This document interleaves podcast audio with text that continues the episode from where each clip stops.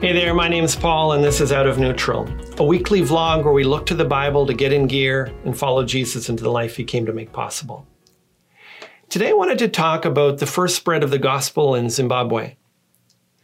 People like William Carey and Hudson Taylor get mentioned so often in conversations about missions, you could get the impression that the spread of Christianity is just a story of European evangelistic exploits. That certainly isn't the case. Today, Christianity is thriving in Africa while it's struggling to survive in many parts of Europe. And now there are more missionaries being sent out from South Korea, Brazil, and Nigeria than any country in Europe.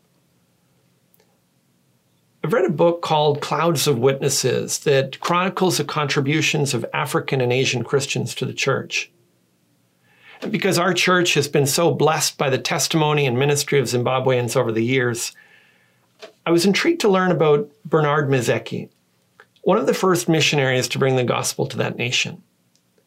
He was born Mamieri Mizeka Gwambe in 1861 in what is now Mo- Mozambique. After working briefly in a trader's store, he moved to Cape Town, South Africa as a teenager, and there was exposed to Christian teaching for the first time. He was known for his hunger for the scriptures and when he was baptized at 25, he immediately asked to help serve in the mission work. While he at first appeared shy among Europeans, he had a gentleness that made him a winsome evangelist among fellow Africans. Mission efforts in Africa during the 1800s were often complicated by British colonialism, which either preceded or accompanied evangelistic outreach. In 1891, Mizeki was assigned to Mashonaland, the region of the Shona people and what is now northern Zimbabwe between the Zambezi and Munyati rivers.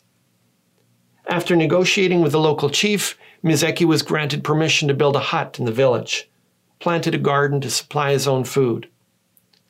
Like many Africans, he had a remarkable gift for languages. He mastered the Shona language within a year and was able to speak eight different African languages in addition to English, Dutch, Portuguese, and some French, Latin, and Greek as well. While he diligently studied and taught the scriptures, he also served the Shona people. In 1895, when a smallpox outbreak threatened the region, he gave vaccinations to the villagers, protecting them from further harm. He was a favorite among the children of the village because of his voice. and He was often found teaching them how to sing.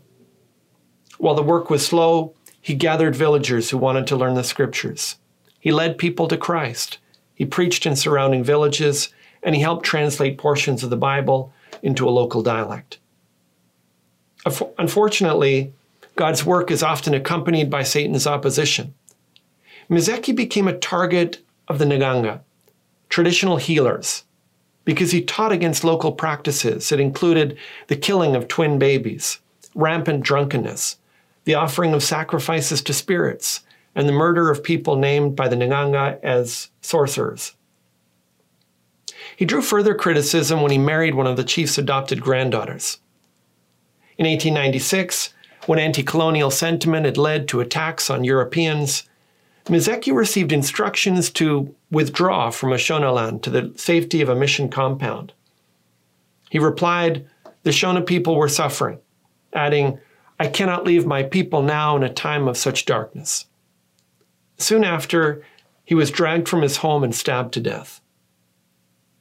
Reading about Mizeki's life and ministry and tragic death challenged the way I look at my own life. Mizeki's simplicity, his faithfulness, and obvious love were what impacted people's lives, rather than the glitz and self promotion that's so often highlighted in our culture today. Life for him was about serving his Savior and the people God had called him to even if it meant serving in obscurity and ultimately facing an untimely death. I want that kind of eternal perspective to rescue me, to rescue me from the self seeking, live for the moment message that bombards us today.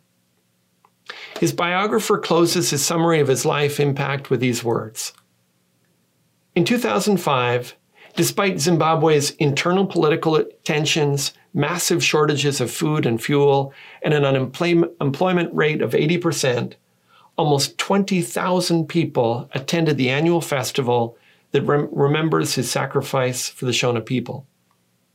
May God give us faith and courage to learn from his example.